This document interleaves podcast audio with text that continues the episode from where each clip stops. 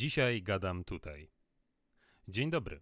Ja nazywam się Jerzy Ziętkowski, a to mój mikro podcast Dzisiaj gadam tutaj. Rozmawiamy w nim o wszystkich rzeczach, definicjach i narzędziach, które pozwolą ci przenieść komunikację na wyższy poziom. Odcinek 10. Benchmarki mowy. 8 marca jeden z moich znajomych, Czarek Walenciuk, na Facebooku zadał straszliwe pytanie. Drodzy Toastmasterzy, jak mierzyć swoje umiejętności przemawiania?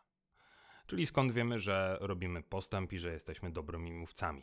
Toastmasterzy to dla tych z Was, którzy nie wiedzą, e, Toastmasters to organizacja, która zajmuje się szkoleniem przemawiań i przywództwa. E, jest e, oparta na klubach. W Polsce tych klubów jest o ile dobrze pamiętam, około 60. Ale wracając do oryginalnego pytania, jak mierzyć swoje umiejętności przemawiania? Pod tym postem wywiązała się niezwykle ciekawa dyskusja, mm, mierzenie oklasków, sprawdzanie z mm, reakcjami widowni, odpytywanie, ankiety. E, wszystko to bardzo fajne, bardzo dobre. Postanowiłem sprawdzić, czy w moim doświadczeniu jest coś, co sprawi, że Twoje mowy będą mierzalne. I tak jest, oczywiście, że jest. Zajmuje się analizą tego, jak mowy są skuteczne. Oczywiście wszystko, co dzisiaj usłyszysz, to tylko jakieś tam benchmarki, KPI, Key Performance Indicator, wskaźniki z pięknego staropolskiego, które pomagają w jakiś sposób stwierdzić, czy mowa jest dobra, czy nie, skuteczna, czy nie. E, natomiast tak czy tak liczy się to, co zrobi z tą mową widownia. Zacznijmy zatem od tego, co to znaczy, że mowa, czy że prezentacja, czy że prelekcja jest skuteczna. Przede wszystkim mowa jest skuteczna, jeżeli A miała postawiony cel i B ten cel został osiągnięty. Jeżeli nie masz zdefiniowanego celu swojej prezentacji, to mowa. Co to znaczy, że wtedy mowa jest skuteczna? To znaczy, że co? Że ludzie jakoś zareagowali? Ludzie zawsze jakoś zareagują. Zaczynamy od celu, od tego, co chcemy mierzyć. I e, nie daje się zwieść. Prezentacje, przemówienie, komunikacja jest umiejętnością niezwykle twardą, bo cel można osiągnąć albo nie. Dla mnie cel jest binarnie osiągnięty. Jeżeli jesteś skuteczny, to albo coś zrobiłeś, albo tego nie zrobiłeś. Z punktu widzenia pojedynczego człowieka, pojedynczego um, uczestnika, który słucha Twojej mowy, albo on zrobi to, co chciałeś, pomyśli to, co chciałeś, albo poczuje to, co chciałeś, albo nie. Potem pojawiają się procenty. Jeżeli na widowni masz 100 osób i 40 z nich zrobiło to, co chciałeś, żeby y, zrobili, no to jesteś skuteczny w 40%. E, nie będę w tym podcaście opowiadał o tym, w jaki sposób definiować cele. Pamiętajmy jednak, że e, przede wszystkim są dwa różne cele: cel mówcy i cel widowni. Czyli jeżeli ty chcesz sprzedać samochód, widownia wcale nie musi chcieć kupić samochodu. To jeżeli będziesz mówił o tym, że sprzedajesz samochód, e, będziesz dużo mniej skuteczny niż jeżeli będziesz opowiadał o problemach widowni i o tym, jak za pomocą samochodów można te problemy rozwiązać. To pierwsza rzecz. Druga rzecz, pamiętaj proszę, że cel Zakup samochodu z Twojego punktu widzenia to cel strategiczny, taki długoterminowy. Jeżeli mówisz na jakiejś konferencji, to bardzo często zdarza się, moje doświadczenie mówi, że e, klienci z tej konferencji pojawiają się nawet do dwóch lat później, bo pamiętali Twoją prezentację, bo pamiętali, że istniejesz, ale nie mieli potrzeby do zaspokojenia, czy nie mieli problemu do rozwiązania i dopiero po dwóch latach stwierdzili, ok, warto sięgnąć po ten produkt czy po tę usługę. Więc Twoja prezentacja nie musi mieć celu strategicznego zaspokojonego od razu, czy zrealizowanego od razu. Postawmy sobie zatem jakiś cel taktyczny. Na przykład celem taktycznym w wypadku sprzedaży samochodów może być przyjście do salonu. Albo cel krótkoterminowy, tak zwany point X, to jest cel e, wzięty od Conora Neila, którego bardzo często cytuję. Fantastyczny gość od liderstwa. I jego Point X to rzecz, którą robi widownia na końcu Twojej prezentacji. wzięcie Twojej wizytówki, podejście do stoiska, zeskanowanie kodu z ostatniego Twojego slajdu, wysłanie SMS-a, cokolwiek tam jest, co oni mogą zrobić, a Ty mierzysz, bo albo to zrobili, albo nie. Więc jeżeli Twoja prezentacja ma określone cele, z jednej strony cele widowni, z drugiej Twoje, i z jednej strony cele strategiczne, duże, e, taktyczne, czy te point X do zrobienia od ręki na koniec Twojej prezentacji, to masz szansę mierzyć. A jeśli masz szansę mierzyć skuteczność Twojej prezentacji, to masz szansę poprawiać swoje wyniki. Jeżeli chcemy zwracać uwagę na e, benchmarki miękkie, to deklaratywnie dla mnie um, podstawowym benchmarkiem miękkim jest sformułowanie, kiedy chcesz zobaczyć tę prezentację ponownie. Mm, rehire rate, czyli stara sprzedaż, e, to oznacza, że w 2013 roku 72% e, moich klientów kupiło mnie ponownie. Klientów, którzy kupili mnie jako mówcę to jest bardzo przyzwoity wynik. Bardzo często zdarza się tak, że zaprasza się jakiegoś mówcę, a potem mówi: e, OK, no widzieliśmy go już w tym roku, widzieliśmy go już w zeszłym roku, czy, czy w zeszłym roku e, i nie chcemy go widzieć ponownie. A jeżeli ktoś zatrudnia Was drugi raz, to zazwyczaj świadczy to o jakości pierwszego razu. Niezależnie od tego, co sprzedajesz, jeżeli ktoś kupuje ponownie, i nie wynika to z palącego problemu albo z ogromnej potrzeby, tylko z wyboru konkretnego dostawcy, no to jest dobrze. I teraz, e, jeżeli patrzymy na, e, na to, o co można zapytać Twoich słuchaczy po jakimś czasie, czy zaraz po prezentacji, ja mam, ja mam takie kilka pytań. E, jedno z podstawowych pytań to, czy chciałbyś zobaczyć tę prezentację ponownie? I zazwyczaj ludzie odpowiadają, albo na poziomie zero. Nie pamiętam, żebym był na tej prezentacji. Jak to ponownie? A to ja już na niej byłem. I to oznacza, że masz dużo pracy przed sobą. Część ludzi odpowiada mi, pamiętam tę prezentację, ale nie, nie, nie, nie, dziękuję. Widziałem raz, nauczyłem się, wystarczy. Potem ludzie odpowiadają, tak, chciałbym zobaczyć e, ponownie. Potem ludzie odpowiadają, tak, zapłaciłbym nawet, żeby zobaczyć ją ponownie. A najciekawsza odpowiedź to Jestem tutaj, bo już raz ją widziałem i chciałem zobaczyć ją ponownie. Czyli to są ludzie, którzy przyszli drugi raz na tę samą Twoją prezentację. To jest jeden z najciekawszych benchmarków. W klubach Toastmasters jest to o tyle trudne, że większość ludzi i tak przychodzi co tydzień na spotkania Toastmasters. Natomiast w klubach Toastmasters jest to o tyle również ciekawe, że rzadko kto z nas mówi tę samą mowę dwa razy. Podczas gdy w biznesie e, większość prezentacji powinna być robiona co najmniej kilkanaście, jeśli nie kilkadziesiąt razy, zwłaszcza prezentacje sprzedażowe. Prezentacje okazjonalne, konferencyjne czy podsumowania lat mogą mieć ten sam schemat, natomiast materiał bardzo często jest różny.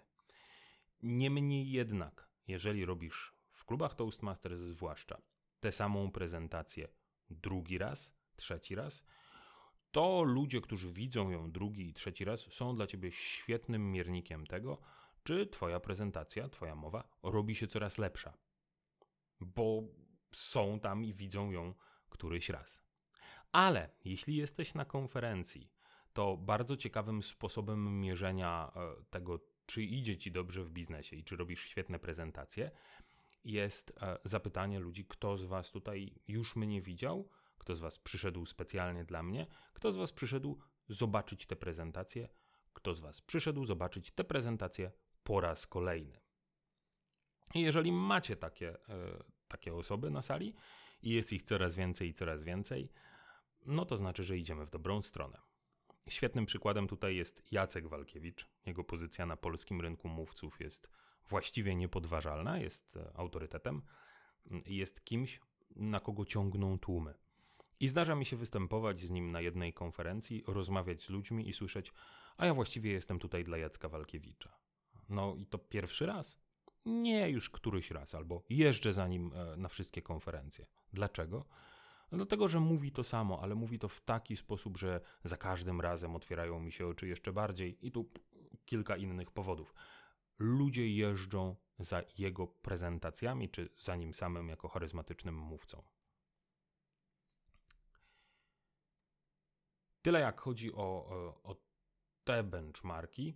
E, jeszcze teraz e, dwie ważne rzeczy: benchmarki deklaratywne versus benchmarki mocno mierzalne. Co to są e, benchmarki deklaratywne?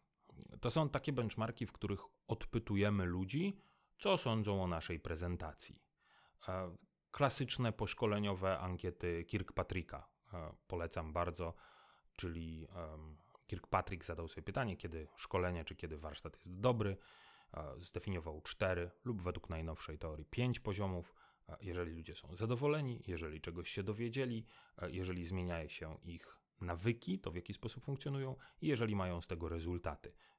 Piąty poziom to jeżeli to szkolenie im się zwróciło, czyli zarobili na nim więcej niż za nie zapłacili. I to jest bardzo fajny sposób odpytywania ludzi, czy są zadowoleni, czy, czy mieli fan, radochę z tego, że cię słuchali, czy dowiedzieli się czegoś nowego, czy to, że czegoś się dowiedzieli, zmieni ich życie i czy zmieni ich życie w taki sposób, żeby mieli mierzalne rezultaty. To dosyć skomplikowany sposób odpytywania o feedback, ale dający bardzo dobre rezultaty, jeżeli dostaniesz szczere odpowiedzi. Innym przykładem deklaratywnych, mierzalnych, deklaratywnych benchmarków, czyli deklaratywnych wskaźników czy Twoja mowa staje się coraz lepsza. E, są ankiety, klasyczne ankiety poszkoleniowe. Takie same ankiety bardzo często widziałem po mowach.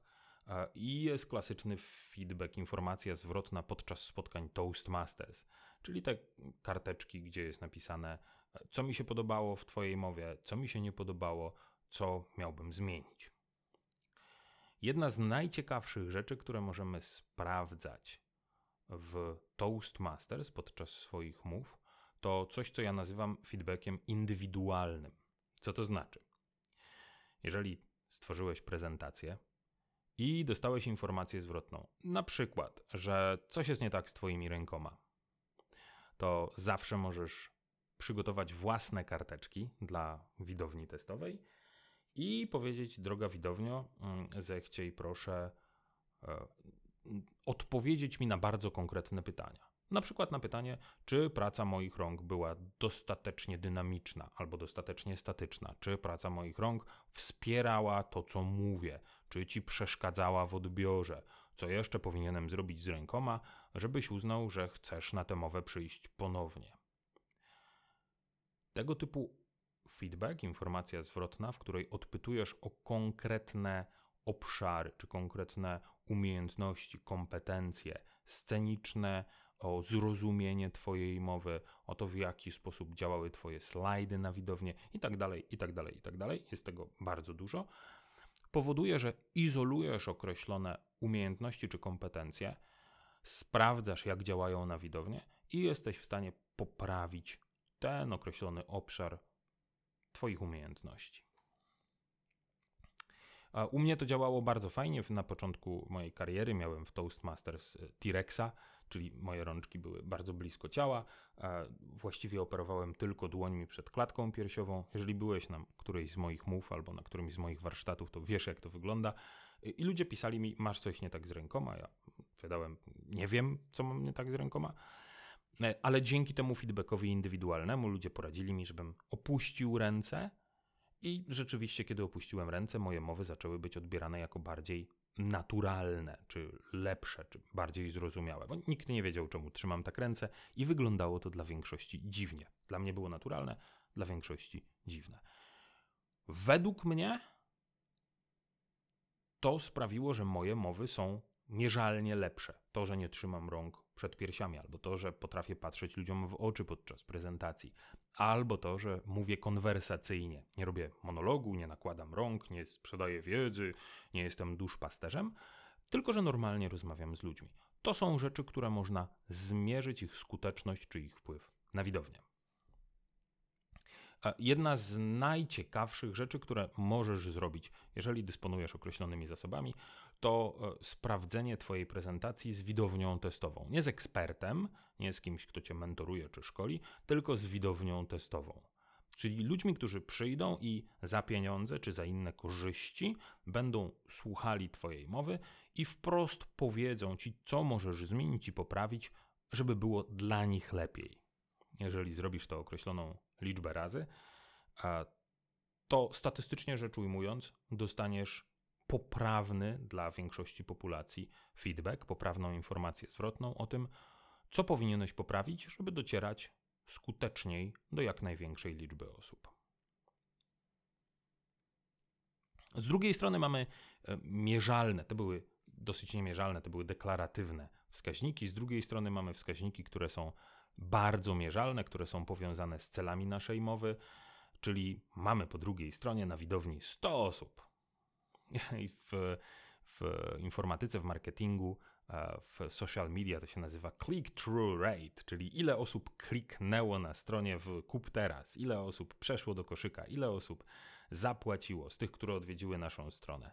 Tak samo jest w komunikacji w momencie, kiedy mówisz do ludzi. Po drugiej stronie jest 100 osób, masz, zaproponowałeś im coś do zrobienia, masz jakąś akcję do wykonania. Ile osób stwierdzi, że chce to zrobić i jak właściwie to zrobi?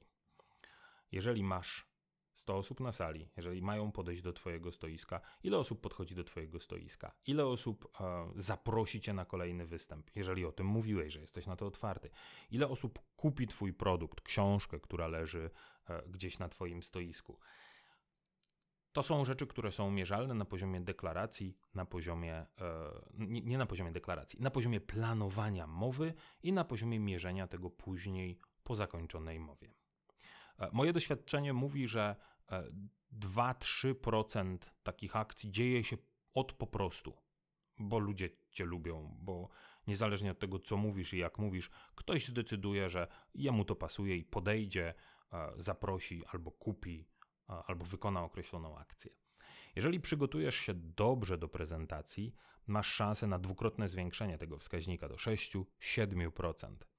12 do 15% jest wtedy, kiedy potrafisz przygotować się do konkretnej widowni, natomiast wyniki wyżej bardzo mocno zależą od tego, czy jesteś rozpoznawalną marką, czy jesteś wiarygodny dla danej widowni.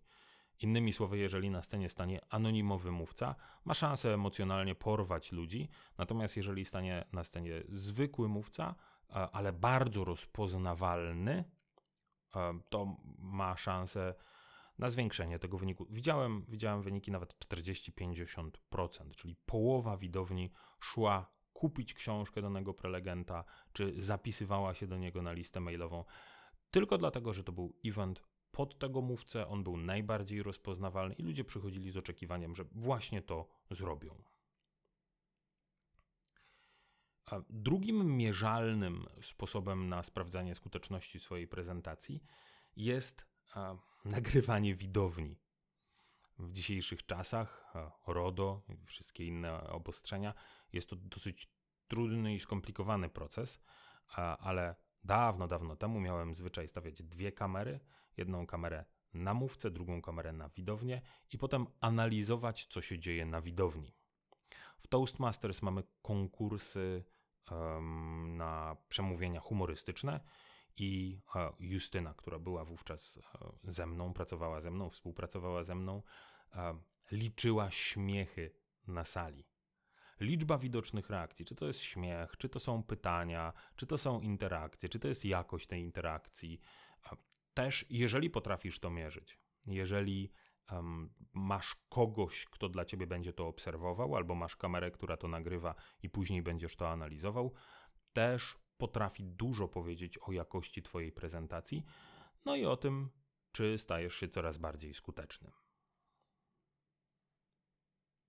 To tyle, jak chodzi o skuteczność. Warto jeszcze pamiętać, że um, z jednej strony jest skuteczność, z drugiej strony jest efektywność. Skuteczność to takie mówienie, żeby ludzie chcieli zrobić to, co robimy. Efektywność to na przykład nakład pracy na przygotowanie mowy, na przykład ilość słów, których użyliśmy do tego, żeby ludzi przekonać. Dawno, dawno temu byłem menedżerem działu IT mieliśmy e, kilkadziesiąt maszyn do kserowania. Przyszedł do mnie sprzedawca i powiedział: Panie Jurku, ja panu te, chyba sto kilkadziesiąt nawet maszyn do kserowania. Przyszedł do mnie sprzedawca, powiedział: Panie Jurku, um, oferuję panu maszyny mojej firmy i jak pan je nabędzie, to był leasing, no to comiesięczne e, pieniądze na to szły, olbrzymie, to jak pan je nabędzie, to będzie pan miał 3% rocznie taniej.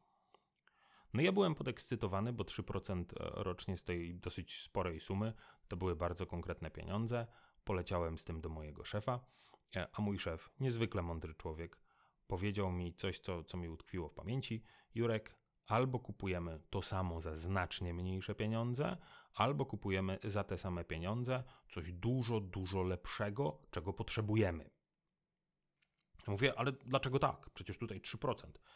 A on mi na to powiedział, Jurek, sam fakt, że będziemy musieli odwołać ten kontrakt, który mamy, albo poczekać aż wygaśnie, wyprowadzić tamte maszyny, to ktoś je musi wyciągnąć, to są spore maszyny, włożyć nowe, dostosować dział IT, dostosować wszystkie integracje, nauczyć ludzi od nowa i ogarnąć ich frustrację związaną z tym, że wymieniamy te maszyny, to są olbrzymie koszty, których nie policzyłeś. Wow, powiedziałem wtedy, dotarło, dotarło do mnie, że Koszt to nie tylko pieniądze, koszt to nie tylko czas, koszt to również nakład pracy, koszt to również emocje związane z dostosowywaniem się, z walką z frustracją, że coś nie wychodzi. I dlatego, kiedy mówię o skuteczności mowy, to nie chcę zapominać o efektywności mowy.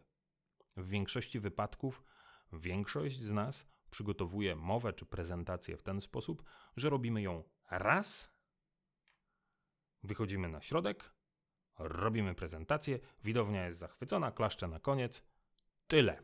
Zapominamy o tej prezentacji. Ona odchodzi do lamusa, jest wywalana, niszczona i struktura, i materiał. Nigdy więcej w życiu nie powiemy tej prezentacji jeszcze raz. Część z nas robi tak, że przygotowuje prezentację i z tą jedną prezentacją jeździ po całym świecie i mówi ją raz na miesiąc, raz na tydzień, częściej rzadziej. Niewielu z nas robi tak, że dzieli sobie prezentację na małe elementy, tak zwane bity. W stand-upie to się nazywa bit. Kilka zdań, mała historyjka. Te bity mamy przygotowane do perfekcji i każdą kolejną prezentację składamy tylko z bitów, uzupełniając tam, gdzie trzeba, nowym materiałem. Ale składamy z bitów, które znamy doskonale, które znamy na pamięć, które znamy i płyną prosto z serducha. I wtedy efektywność przygotowania mowy bardzo rośnie, bo nie musimy się stresować, nie mamy tych kosztów emocjonalnych. Wychodząc na scenę, znakomicie wiemy, co będziemy mówili. Nie ma w nas żadnych wątpliwości, że zrobimy dobrą prezentację. Ten stres, który się gdzieś tam po drodze pojawia, on jest, ale jest dużo mniejszy niż gdybyśmy wychodzili na środek ze świadomością, że robimy coś po raz pierwszy. Skuteczność Twojej mowy zależy nie tylko od tego, czy dobrze ją zaprojektujesz i dobrze ją powiesz. Skuteczność Twojej mowy zależy również od nakładu pracy i emocji, które w nią włożyłeś. Im mniej, tym skuteczniejsza Twoja prezentacja, bo odbiór przez widzów jest zupełnie inny. I to właściwie tyle, jak chodzi o mierzenie skuteczności i o efektywność Twoich mów. Jak robić dobre mowy? Jak efektywnie przygotowywać prezentacje? Cóż, cały ten podcast jest po to, żeby sprzedać Ci trochę wiedzy, ale jeżeli potrzebujesz więcej, jeżeli chcesz robić skuteczne prezentacje, zapraszam do współpracy.